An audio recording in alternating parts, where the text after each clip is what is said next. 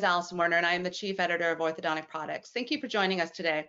Today we're going to talk to Dr. Jeffrey Miller about the role of CBCT in the orthodontic practice. One of the arguments against direct-to-consumer aligner companies is centered on how they are putting patients at risk for complications of poor or poor treatment because they are performing aligner treatment without proper imaging. But the reality is orthodontists may also be putting their patients at risk for long-term complications for, sim for similar reasons. The fact is today's imaging technology can give orthodontists a more complete picture of the patient's alveolar bone anatomy. And with this information, they may improve the long-term consequences of orthodontic treatment. As I said, we are talking to Dr. Jeffrey Miller today, an orthodontist in private practice in Baltimore, Maryland, who frequently lectures on cone beam computed tomography, or CBCT, technology in orthodontics. We wanted to talk to him about what CBCT imaging brings to the orthodontic brings to orthodontic treatment planning and treatment outcomes. Dr. Miller, thank you for joining me today. Thank you so much for having me. Great. Well, let's get started. How does CBCT imaging improve orthodontic treatment as well as change the way orthodontic treatment results are evaluated?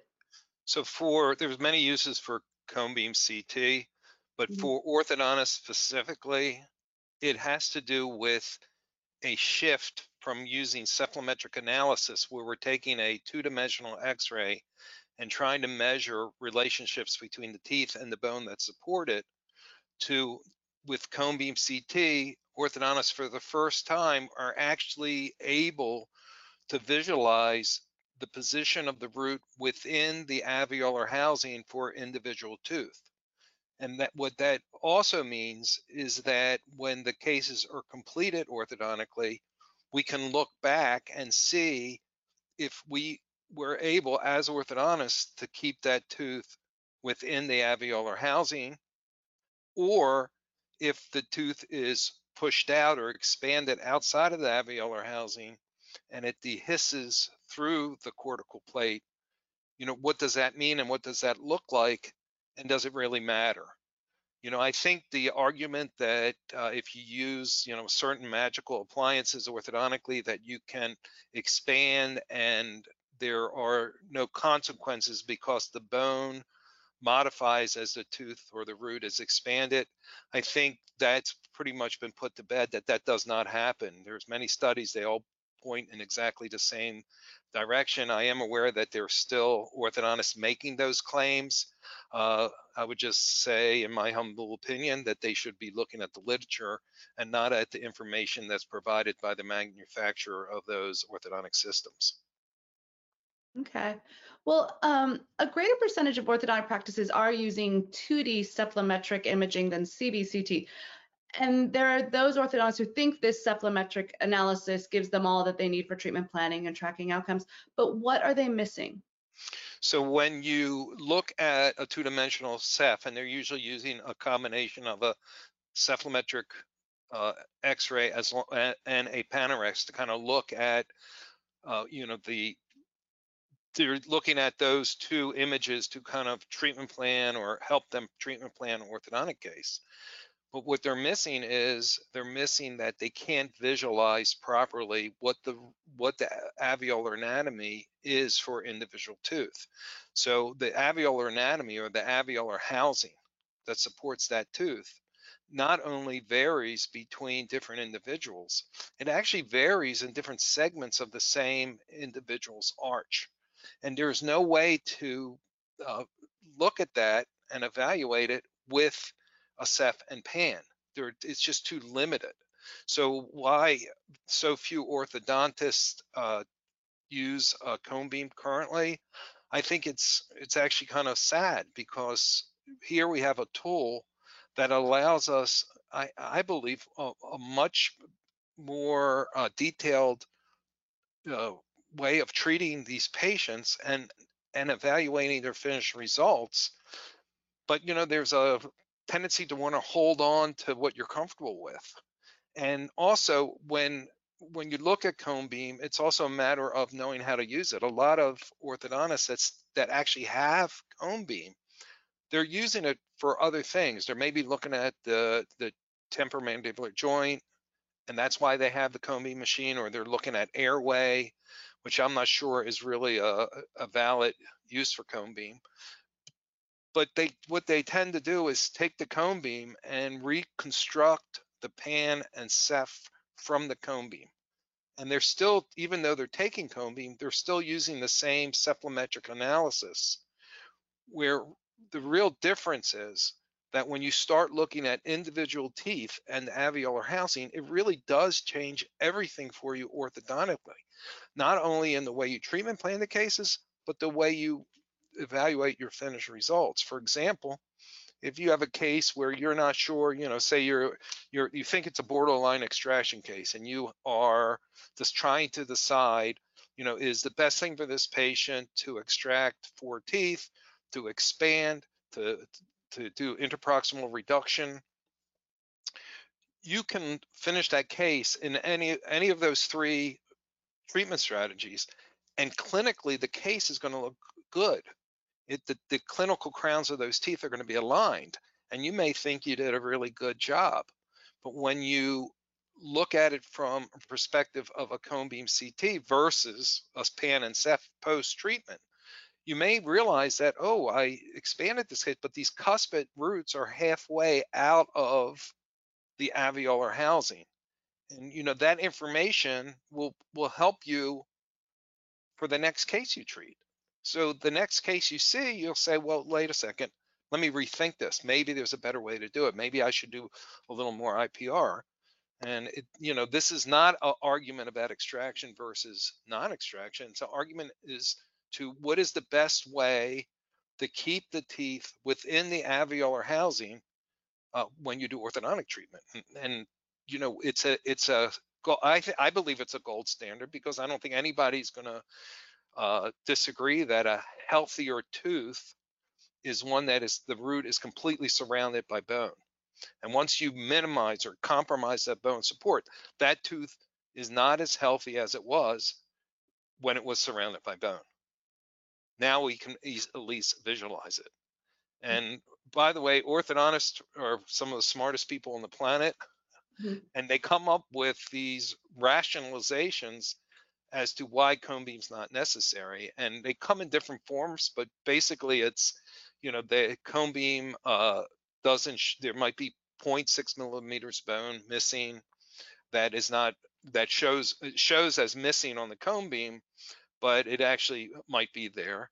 And they'll, they'll also say, well, dehiscence and fenestrations are present in most of the population and cone beam CT studies show that there's a lot of positive false positives when in other words on the cone beam it looks like the, a dehiscence and it actually it, it, there is actually bone there but those things are if you really think about them and they're really pretty meaningless for orthodontists because the, the dehiscence studies are all done on naturally occurring dehiscence that are very minor. So, you know, orthodontically, you we make an effort to keep the teeth within the alveolar housing, if you violate that a little bit, I'm not sure it really affects the long-term health of the tooth. When you, when we're talking about is orthodontics that causes the root to go halfway out of the alveolar housing, that's a significant magnitude. And orthodontists kind of are putting these things in the same category where it's, you know, a big difference between an orthodontically induced dehiscence where the root is significantly significantly out of the alveolar housing and one that just slightly is. And you know, these kind of these are the arguments that are kind of being projected today. And you know, I have even you know the 0.6 millimeters of non-visible bone on the cone beam CT is actually plus or minus 0.6 millimeters. They tend to forget that. But there's a process of or rationalization that I hear quite often that anytime you see a root dehiscence on a cone beam, it always has 0.6 millimeters of bone there, and that's not at all what those studies show. It's a it's a total uh, abomination of that information. But it sounds, you know, I guess it's a rationalization when you see it post treatment. And if you don't, if you don't, uh, if you think that's, you know, when you see the dehiscence and you don't do anything about it, it's not going to help you for the next 150 cases you treat. You know, you got to recognize it first. And we mm. finally are able to have a tool where we can do this. And it does change things orthodontically. Yeah Definitely. Okay. So you talked a little bit about some of the risks of not using cone beam CT imaging as part of treatment planning. Can you talk about anything else orthodontists should be recognizing by not using this technology?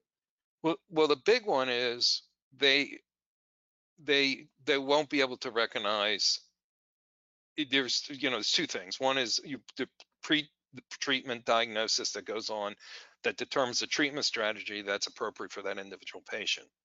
And then also, you know, the finished result, you know, how do you evaluate a finished result? There's lots of finished results orthodontically that clinically look fantastic because you're only evaluating those cases based on the clinical crowns. It's almost like with Invisalign, the virtual setups all look perfect. The tissue always looks perfect, but the tissue is has no basis in reality. The tissue is painted on and those on those virtual setups by a technician. So when you ex, you can expand and the tissue still looks fine, well, it's the same thing that happens clinically. The tissue response to the dehiscence and fenestration uh, is a lagger. It doesn't happen immediately usually. You know, it's a function also of the gingival phenotype and or hygiene, things like and health of the patient, but in general, it won't appear right away. I mean, there's plenty of of cases out there where you you know there's no question the root was you know mostly pushed out of the bone, and the the tissue is almost like a stretch rubber band around the the anatomy of of that root, but the tissue response, which is a loss of tissue, which is gingival recession or gingival dehiscence, hasn't occurred yet.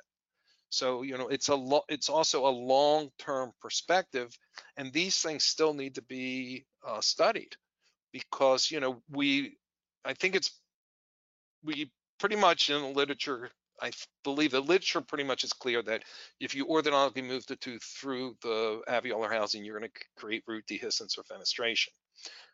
But what's not exactly clear is how does that affect the tissue? So someone with a thicker gingival phenotype may be able to get away with like more root dehiscence than someone with a thinner gingival phenotype. And you know, these are things that it, it's it seems you know you can draw conclusions, but I don't believe they've been really properly studied. Okay. Um, one of the things you know we talked earlier, and one of the things you mentioned was that by not using beam CT uh, to kind of monitor and to also check those finishes, down the road, orthodontists could be putting themselves at risk if another provide if another um, dental provider examines them and sees undesirable consequences of the orthodontic yeah, treatment. Yeah, that's a, that? yeah. So you know, orthodontists we don't we don't practice in a vacuum. You know, our patients are usually shared patients with other dental providers. So when we treat a case, you know, a we and we take a post-treatment ceph or pan to look at that, you know, our finish.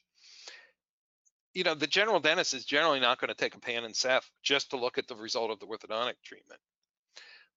But as cone beam CTs become less expensive, the the delta or the difference in price between a digital pan and a uh, cone beam CT is is smaller. It's the gap is much much smaller, considering that the fee the general dentist gets for a cone beam versus a pan is significantly higher. When that general dentist, and it could be any dentist, I'm just using a general dentist as an example, when that general dentist needs to replace his pan machine, you know, is he going to replace he or she going to replace it with a cone beam CT or another digital pan, which is kind of becoming outdated. And I think if you talk to the general dentist, when they're looking for a new machine, they're looking in the direction of a cone beam CT because the cost is really not that much and they can generate higher fees. So that patient that was treated today by an orthodontist, that where the roots were violated or dehisced through the cortical plates, that patient then five years from now goes to their general dentist and that general dentist takes a cone beam CT versus the pan they take every two or three years. When they look at that cone beam, the pattern of dehiscence, the generalized pattern of dehiscence that occurs from orthodontic treatment or poor orthodontic treatment is very obvious. So then what does the dentist do? Does the dentist ignore it completely? I don't I don't think so. I mean, the general dentists are, are more than happy to criticize the orthodontist as a as it is today. I mean, for stuff we had no no we're not even guilty of. Here's something we are guilty of. you know, these general dentists are going to look at these cone beams and go, "Oh my God, your the roots from your lower first bicuspid, the uh, lower first bicuspid, look like they're dehisced through the cortical plate. Let me send this over to an oral maxillofacial radiologist to read. The report's going to come back, and the radiologist is going to say, you know, two thirds of the bone is missing on the buccal surface even in the absence of tissue dehiscence, is that what's that dentist's obligation to that patient? They're going to make my guess is they're going to make a referral to a, a periodontist. So if you mm-hmm. if you think about it, you know, five years from now, they go the cases you treat today, you, even in the absence of tissue dehiscence, are going to be evaluated with a cone beam at some point in the next 10 years, most likely. Right. If there is tissue dehiscence, the the general dentists are going to take a cone beam and say, "Well, your root's sticking out.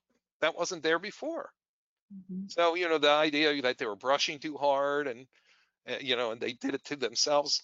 You know, orthodontists, we, I mean, I believe we contribute to it, and I think there is documentation that sh- that shows clearly that orthodontics is related to an increased incidence of gingival recession.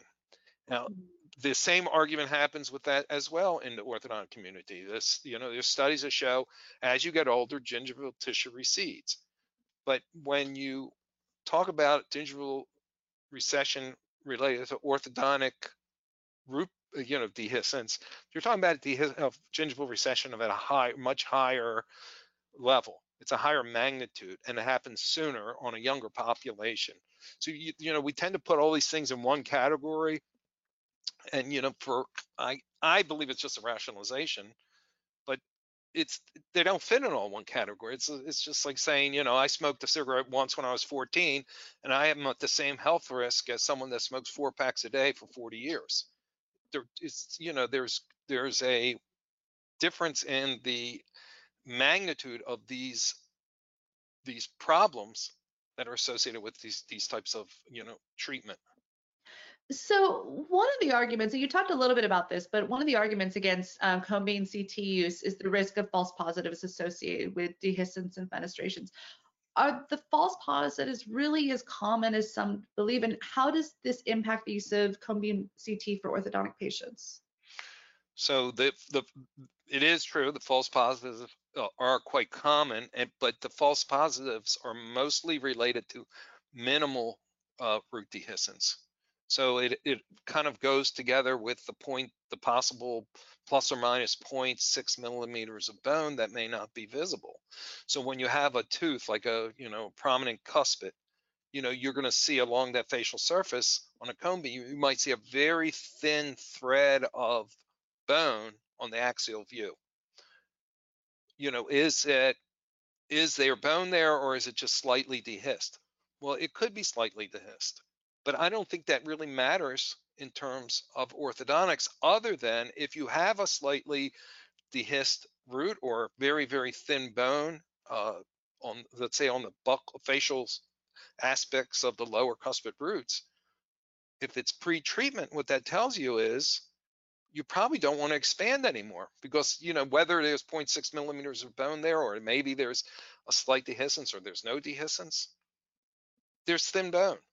So if you expand, there's not a whole lot of bone to move that tooth. Now, if it's after treatment, if you take a post-treatment cone beam CT and you see thin, slight, you know, you know, or a bit bone that looks like it slightly disappears, I'm, I'm not sure it means anything clinically. But when you see the root that's one third or halfway out of the bone post-treatment, uh, then you might want to reconsider your treatment strategy for the next case that's like that. So I mean, even I, I, believe it's more of a rationalization.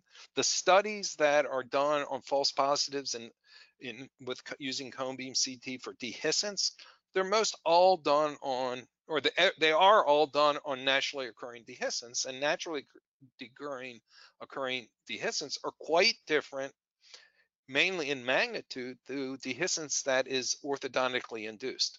We talk about orthodontically induced dehiscence. We're talking about you know, just the, the roots halfway out or a third of the way out.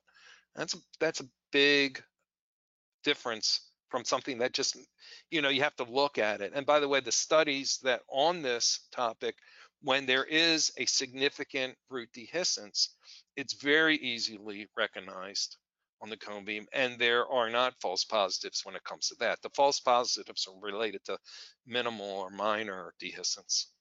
Okay. Okay, great. Well, um, so how do orthodontists avoid dehiscence then? Let's talk about that. So I, I don't believe we can actually avoid it completely. I think it's just part of what we do. I think a realistic uh, objective for treatment planning orthodontic cases is to minimize it at best. So, and I don't, you know, I it, clearly patients can get away with a little bit of root dehiscence. I mean, I think that's you know, otherwise uh, orthodontic patients be losing teeth left and right. So I think it comes down to proper treatment planning. So there are different treatment strategies. So if you're, for example, if you are a non-extractionist, a complete non-extractionist, really doesn't, it, there's not many orthodontists will say, I never ever extract a tooth.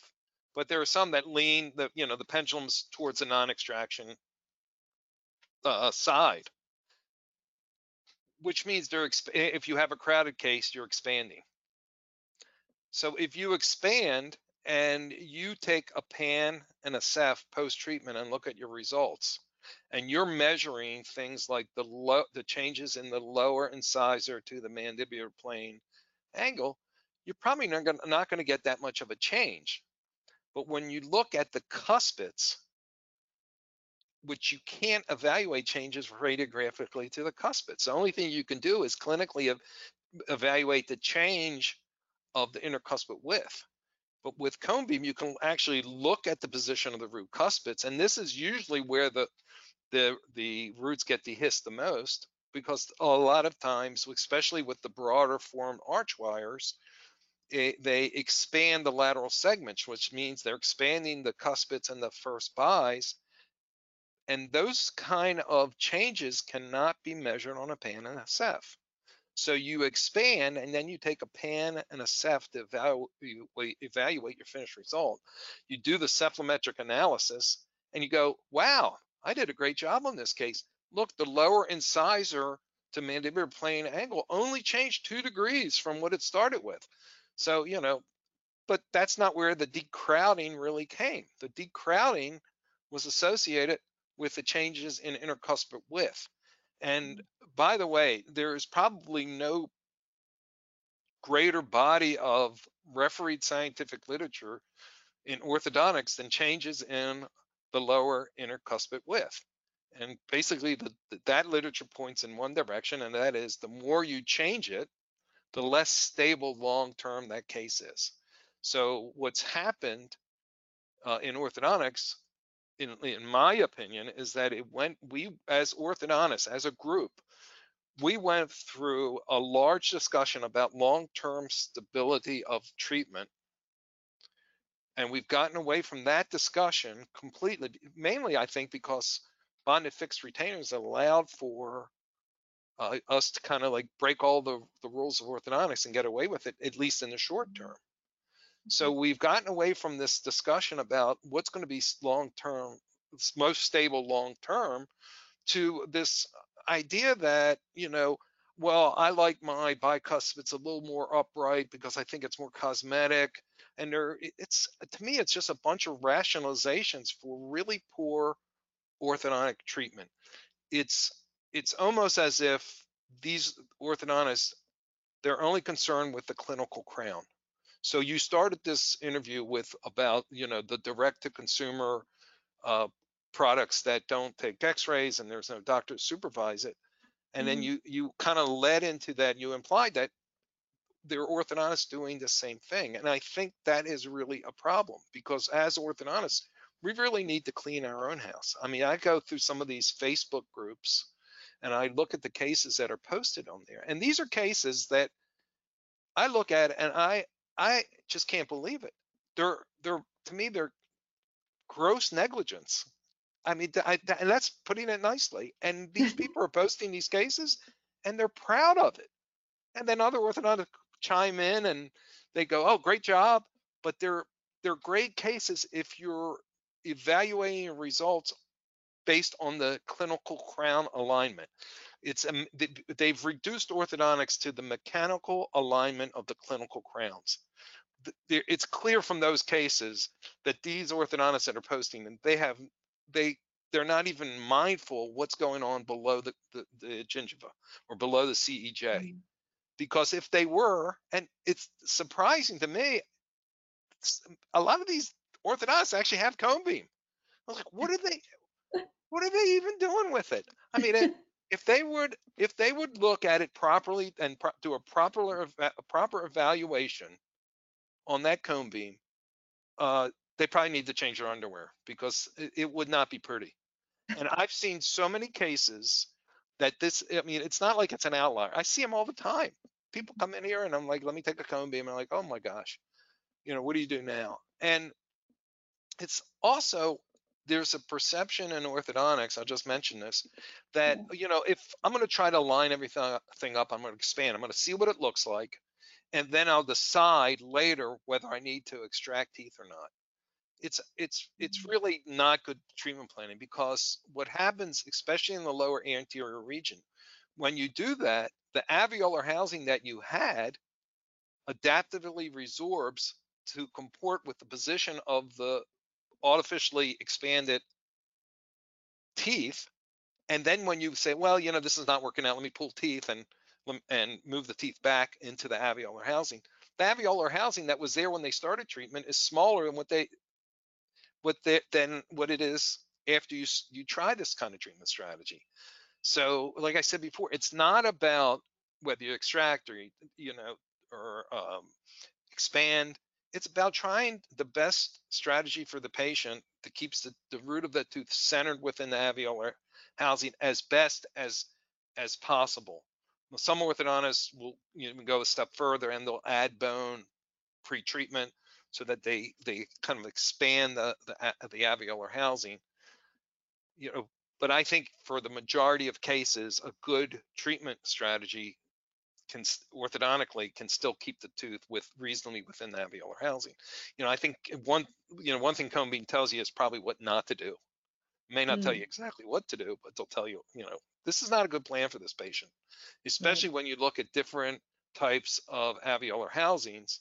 You know, I, and I can show you a slide of, you know, Mhm. of the, you know, you when you look at cone beam, one of the things you really become mindful of is that the alveolar housings are different sizes and shapes. So, I mean, what are you what are you supposed to do as an orthodontist? Are you supposed to just ignore that information? I mean, that Mhm. doesn't even make sense, but that's what's happening because cephalometric analysis assumes that the, all the alveolar housings are approximately the same size and shape. There's really not a measurement on cephalometrics for the most part that that Mm. looks at the anatomy of the alveolar housing. And with cone beam, you see it. So you can look at it and you go, whoa, you know, this this dolichocephalic patient has like a golf tee looking alveolar housing. You know, what, you know, it, you know, do I want to expand this case? I mean, there's a case that was, I have it in my slide deck here that, uh, uh slide deck's old term and PowerPoint, but it's, uh, it's, you know, it's a dolichocephalic patient that was, I mean, expanded beyond belief. The tissue's all blanched. There's no question that's that those roots are out of the bone without even looking at cone beam. And they posted up one of the Facebook groups, and it was just, you know, nobody said anything bad, which is commendable, but people, you know, they a lot of people were complimenting the case. Oh, what great job! But then you saw some comments like, you know, kind of like they don't want to openly criticize, but they'll say something like, "Well, what about the tissue recession you, that wasn't there, that's associated with these several teeth? You know, what about the tissue blanching? You know, so you know, these orthodontists, not that they should be jumping on this case and saying how terrible it is, but I think you know, to learn something, you have to recognize it, and you know, to show a Ceph is going to show you a successful case. To show a cone beam would show you a case that's actually a disaster. Mm, okay. Um, how are you using CBCT in your practice? How does it fit into your clinical workflow and your treatment planning? Okay, so it's a, it's a good question because it does change things. So, mm-hmm. so our diagnostic records, we don't take Cephs anymore. Um, okay. You know, you know, we don't. I mean, we the original cone beam machines we have have a Ceph attachment. We don't use it anymore. It's not. Re, it's there's no reason to buy that Ceph attachment because you can reconstruct a cephalometric X-ray from the from the cone beam uh, 3D reconstruction very quickly, just like you can reconstruct the Panorex. So we take a cone beam on all our patients. Uh, you know, the argument about a high dose radiation or you're exposing younger children to a higher dose of radiation really doesn't hold any water anymore because the new machines, it's actually uh, about equivalent or maybe a little bit less to take a low dose cone beam versus a pan ceph. And that's okay. a digital pan ceph. I mean, mm-hmm. I, I can't imagine someone still practicing with a, you know, plain film, but those, the radiation levels of those are higher. Right. So that argument about increased radiation doesn't really hold water anymore. The, the, even the low dose cone beams, I mean, they probably wouldn't be good for an endodontist, but they're absolutely fine for uh, orthodontist, in my opinion because we're looking at individual teeth and their alveol the anatomy of the alveolar housing that's associated with that tooth. And from that, we develop a treatment strategy that, you know, be best keeps those roots within the alveolar housing. And like I said before, and I like to repeat this, you know, to think that you're never going to dehisce at all is not realistic as an orthodontist. It's just try to keep it to a minimum. Okay. I mean, sometimes you have a rotated lower incisor and the buccal lingual width is actually long, eh, you know, lower incisor, it's generally wider than the mesial distal width. So when if a tooth is rotated 90 degrees and then you turn it to correct it, lower it, there's a good chance that there won't be enough alveolar housing to hold that root.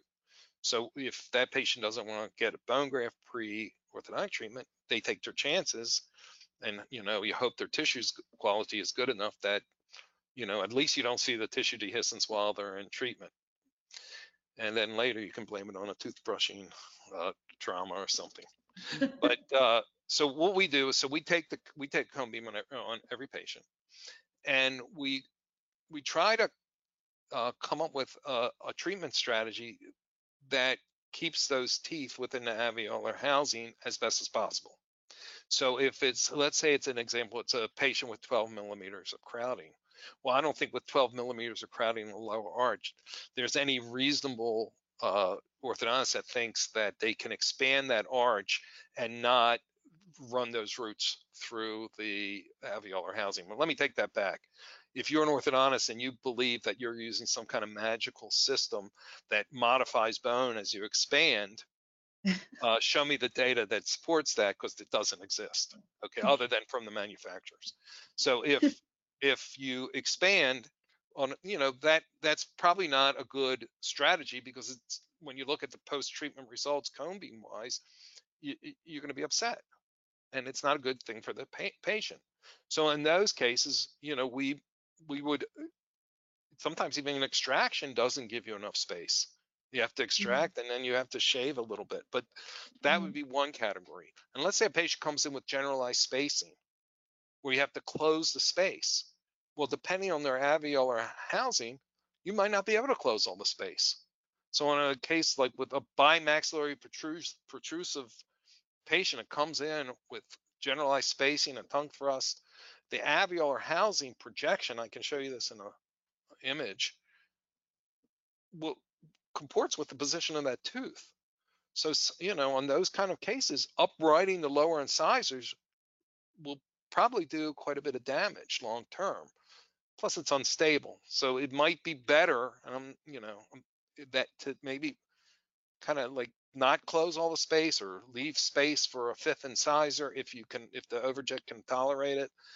Things like that that change what we do as orthodontists, and it really makes you rethink everything. So, you know, some, you know, I'm actually, it, it I, I, joke around with my, my, colleagues, like, I've been busy as, you know, I'm so busy going around speaking. And I'm like, why would anybody want to hear what I have to say? I'm telling everybody everything they're doing is wrong. but uh, apparently there are people that you know and it's like they you know it's there's a group i'm sure they listen to what i say and they they think about it and then they come back with some kind of ra- rationalizations of you know to discount the information so they can continue doing what they were doing and other people they clearly get it i get you know i get a mm-hmm. lot of uh, love you know i mean i i actually it's very uh, rewarding to me i get mm-hmm. emails all the time and uh, especially from more experienced orthodontists. They go, you know, I mm-hmm. thought about this for years, and and I think it, what it is is, you know, I remember when I was a resident, getting off on a tangent here, but when I was a resident, you know, our chairman, uh, Dr. Uh, Kunat of blessed memory, used to say, you know, pendulum never swings to the middle. It kind of goes from extraction to a non-extraction, and it doesn't stop in the middle. In in the middle. So I think, you know, we as orthodontists, we always, you know, kind of are, are kind of trying to figure out the best treatment for our, our patients. And, you know, unfortunately, you know, when you're an orthodontist, after about 10 minutes of practice, you realize that parents don't want to hear extractions. Nobody likes to lose body parts. So right. if you're, you know, I've heard orthodontists tell me, and I've heard it more than a few times, well, the mom didn't want extractions on a kid. And even though there's 10 millimeters of lower crowding, I'm just doing what the mom said. Like, you're the doctor. Let that patient go somewhere else. Right. It's not your that is not a good thing long long term. You can't tell people what they want to hear and expect that to end well. You do what you know is right. You were trained properly. You went through all that school, and to, to just come up with uh, to me that's the like a lame excuse the mom didn't want extraction so therefore i blew all the roots out of the cortical plate because the mom mm. told me so was the mom right. unless the mom's an orthodontist then they wouldn't come anyway so the other thing beam does and i think this is a, a tremendous value for us as orthodontists is if, if we get the patient you know let's say in the late mixed dentition or middle mixed dentition we can take a cone beam and look for potential issues uh, in a 3D uh, format. And that really reveals quite a bit of information. For instance, if there are canines that erupt, it, erupt into the roots of the lateral incisors, more on the upper arch than the lower arch, that can be completely avoided and they what happens is the cuspid erupts into the root of like say the lateral incisor and just wipes the root, root out. That can be completely avoided if if it's caught early. And also if we can develop a treatment strategy that allows the tooth to erupt within the alveolar housing versus erupt ectop ectopically and then go back orthodontically and try to reposition the tooth back into the alveolar housing later. For example, an ectopic cuspid that comes in out of the arch we know that ectopic erupt, ectopically erupted teeth do not have the same root bone coverage as a tooth that erupts within the center of the alveolar housing. The, the gold standard, I would say, is for the tooth to erupt within the alveolar housing. Mm-hmm. And cone beam allows you to, to better come up with a strategy to allow that to happen, providing you see the patient early enough and it, I think that's tremendous. And I I'm not aware of anybody that's actually uh, talking about these kinds of strategies today. I mean, I know there are people now going around talking about keeping the teeth in the alveolar housings and how important that is. We also have now uh, technology that allows us to virtually treatment plan the cases using the bone modeling of the cone beam CT, which I think is tremendous. Okay. And you can see if, you know, you know, although it's not perfect, the bone modeling static, mm-hmm. at least you can tell what not to do. When half the root's yeah. sticking out of the bone, uh, you maybe want to rethink a treatment strategy. Okay. Okay. So what's your advice to orthodontists considering a CBCT purchase? Okay, so first of all, my the best advice I can give you is don't buy the cephalometric attachment. You don't need it. Mm.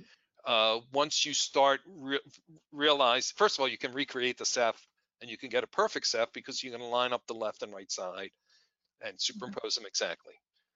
Okay. You you don't need the cephalometric attachment. That's the first advice. The second advice I would give them is when you look at these machines, all these machines have gotten better. So they're all, you know, it's kind of like as they progress, the technology gets better, the image quality is better.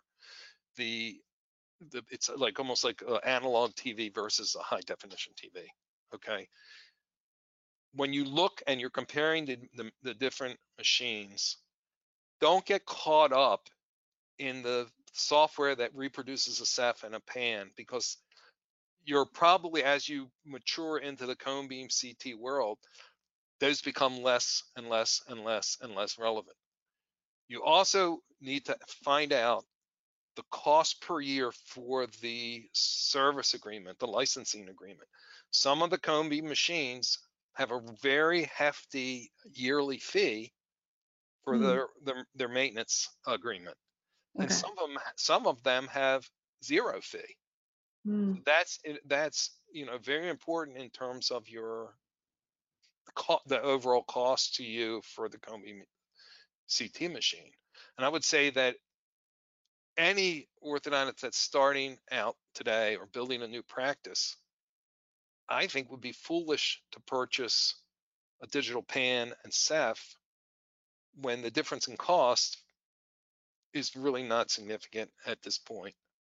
And having the cone beam, uh, I think just I don't see a downside to it other than, you know, you you may not want to see what you what you see, you know, some kind of ignorance is bliss kind of thing. But back in 1959, Steiner mm-hmm. said the same thing about cephalometric analysis. The orthodontists mm-hmm. were resistant to using cephalometrics, and he said something. There's a quote I can give it to you later uh, that you know he said they're either you know they don't they're afraid to see what they say. So, and I think mm-hmm. it's the same thing uh, with with cone beam. There's no argument that cone beam doesn't provide more information.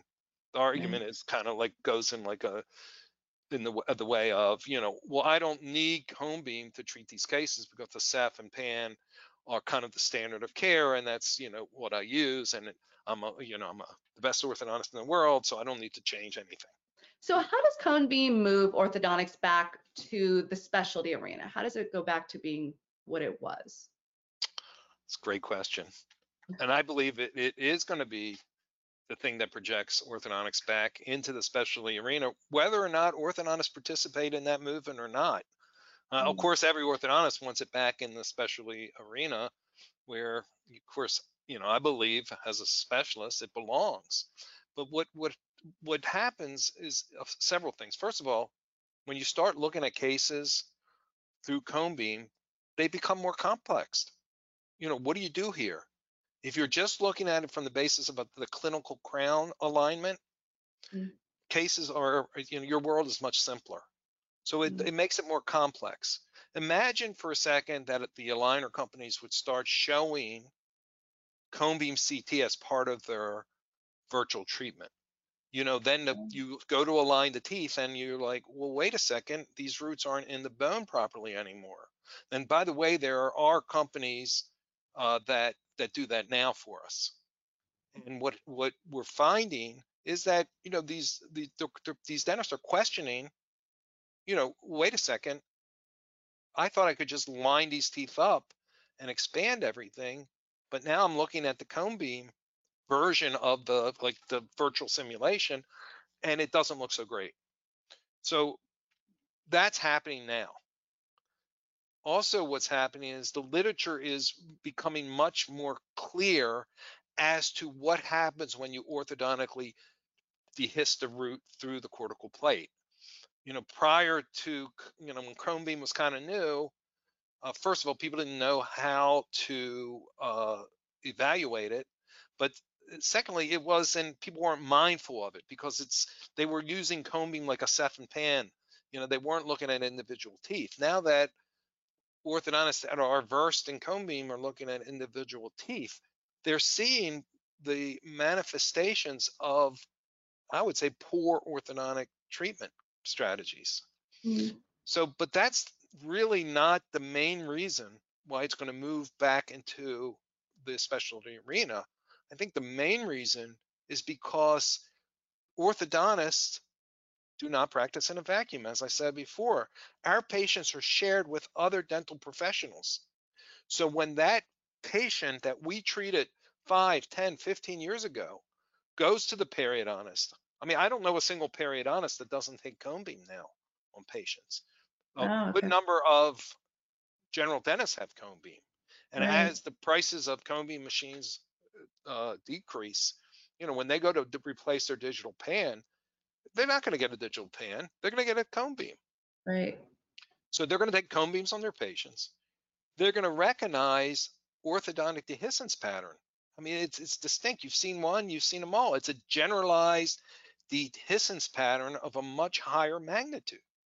So that that orthodontist that is coming up with all these rationalizations of why they don't need to extract teeth because they're modifying bone and things like that, when that patient ends up in another dentist's office, whether it's a periodontist or a general dentist, and they take a cone beam and they see that general pattern of root dehiscence, they're going to know, you know, definitively that that was caused by the orthodontic treatment. Mm, yeah. So that you know, so then then what do you do? So you're the the point is the cases you treat today are going to be evaluated differently five to 10 years from now. So if you think about that, orthodontist, you know, this is what we do. So we're going to, we'll pivot. Some of us will pivot faster. Some will pivot later.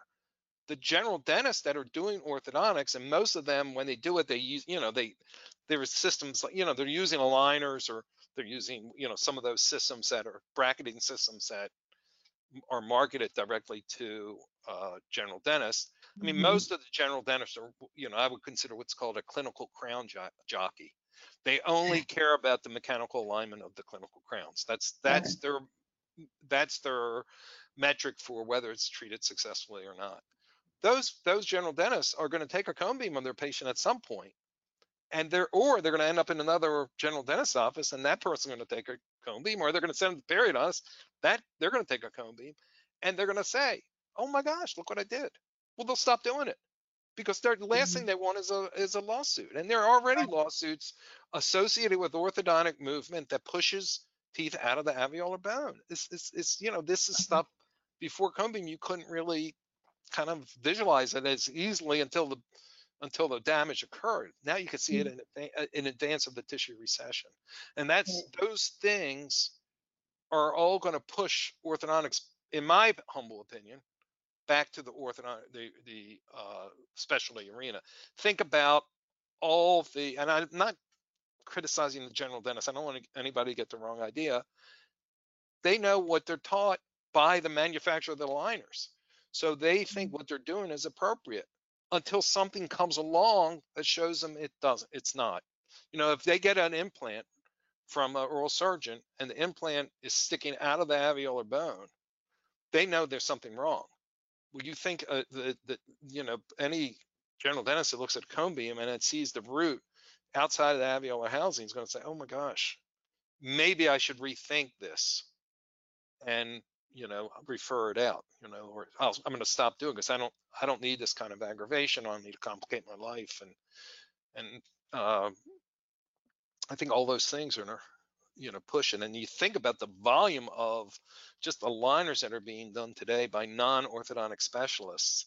Right. And you know, I know in my practice we do aligners, you know, and there's many times we have to pivot the treatment plan, we have to make adjustments, and I'm sure that's with everybody. It, they're not as easy as people think. Just oh, I'm going to give the plastic to them, and they're going to take care of itself. Mhm. It's not that you know nothing is Mhm. ever that simple, and they're going to you know it's just that vast volume of it is just going to. I think it's going to implode, but Yeah. that's just my humble opinion. Great. Well, Dr. Miller, thank you so much for your time and taking the time to kind of explain this to uh, to our um, viewers. In the meantime, to catch up with past episodes or check out the latest orthodontic industry news, visit our website, orthodonticproductsonline.com. Thank you. Thank you so much.